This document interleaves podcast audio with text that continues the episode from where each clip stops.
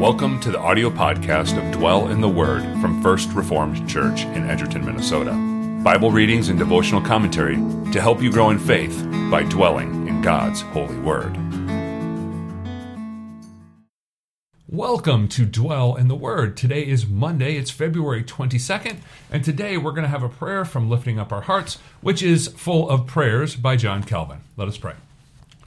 Grant, Almighty God, that as we have not only been created by you, but when you have placed us in this world, you have also enriched us with abundance of all blessings.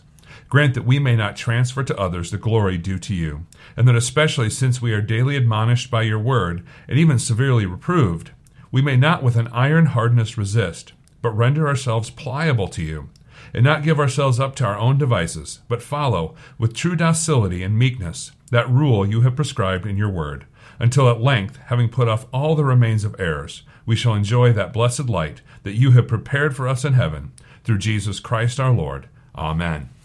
All right, we are in a short passage today. We'll be looking at Mark 3, verses 31 through 35. Hear the word of the Lord. And his mother and his brothers came, and standing outside, they sent to him and called him. And a crowd was sitting around him, and they said to him, Your mother and your brothers are outside, seeking you. And he answered them, Who are my mother and my brothers? And looking about at those who sat around him, he said, Here are my mother and my brothers. Whoever does the will of God, he is my brother and sister and mother. As we come to this story that we see in verses 31 through 35, I'm reminded of the way that stories are told in movies and television shows. You know how it goes. The stories are sort of layered. You start out with something here, and something is said, and then you might even forget about it a little bit, and then we come back to it, and you think, ah, that's why that was mentioned earlier on in the story. So, to understand this passage a little bit better, we go back to verse 21 of chapter 3. And when his family heard it, they went out to seize him, for they were saying, He is out of his mind. Now, then we get this passage about blasphemy against the Holy Spirit that we looked at this past Friday, but now we come back to this. His mother and his brothers have found him. Now, we know how this goes. We've all been someplace where someone is looking for us, and uh, we they can't necessarily get to us, or we're looking for someone else. No matter how uh, this goes here, but we send word, "Hey, we're looking for you. Can you can you come uh, talk to us?" Now, this sort of smells like an intervention, doesn't it? When we go back to the earliest verse, or earlier verse, they want to talk to him about what he's teaching and preaching. Well, you know, Mary knew who Jesus was, the angels told him.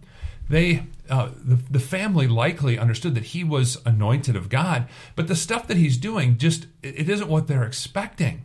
They don't expect Jesus to be healing and to be speaking with authority and to also be uh, talking in such a way that he is over so many of the rituals that that they have come to hold dear. Remember back to when he was saying that, you know, they could do this or that on the Sabbath. This is going against what the Pharisees are teaching. And so you can understand why the family is concerned. You know, this could end him up in, in some sort of trouble. And so the crowd comes to him and says, Your mother and your brothers are, are outside seeking you. And we, you know, you naturally think, Hey, I'm going to go see where they are. But that's not what Jesus does. He sees this as an opportunity to teach something true about the family of God. So he says, Who are my mother and my brothers? And now you think maybe the people in the crowd are saying, Why am I sitting here listening to this guy if he doesn't know who his own mother or brothers are?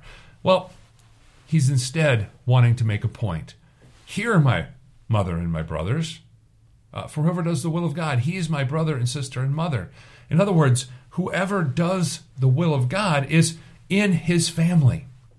And so we understand here as we look at this that for us, as we think about the family of God, we are united to one another, to those who are in Christ. Because we are united to them, we are family.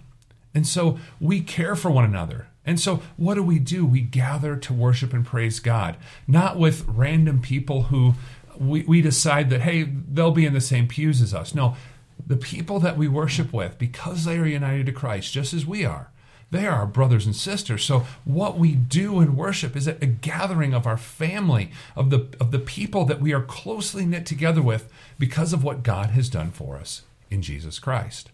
And so, what do we do with this? Well, we remember this family connection we have with our brothers and sisters in Jesus Christ, and we pray for them, we care for them, we find ways to support them.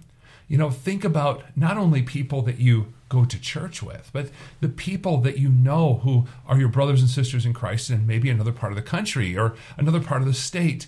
Or what about the persecuted brothers and sisters in other parts of the world? We should be praying for them because they are so much more than just other people in another part of the world. They are our family.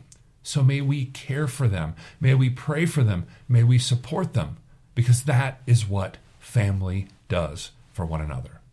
Let us go to prayer. Heavenly Father, we praise you because you have united us to Jesus Christ. And for this reason, we can call you Father.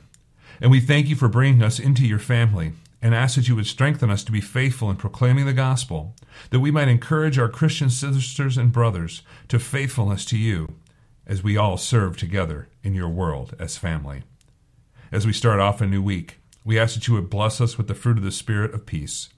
There is so much turmoil in our world, and we ask that we would find our comfort not in the things of this world, but instead in you. For it is in Christ that we find peace, and may we rest in his work for us, knowing that he has overcome the world. As we begin this day, we ask that through your word and spirit, you would remind us that you are the one who sets prisoners free and opens the eyes of the blind. You lift up those who are bowed down, and you love the righteous. We pray this all in the name of our precious Savior, the Lord Jesus Christ. Amen.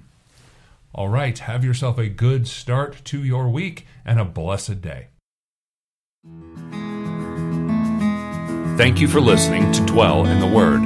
You can find more information about First Reformed Church at our website, edgertonfrc.org. Dwell in the Word episodes are available weekdays on Monday, Wednesday, and Friday. You can also watch the video versions of these devotions at our Facebook page and YouTube channel.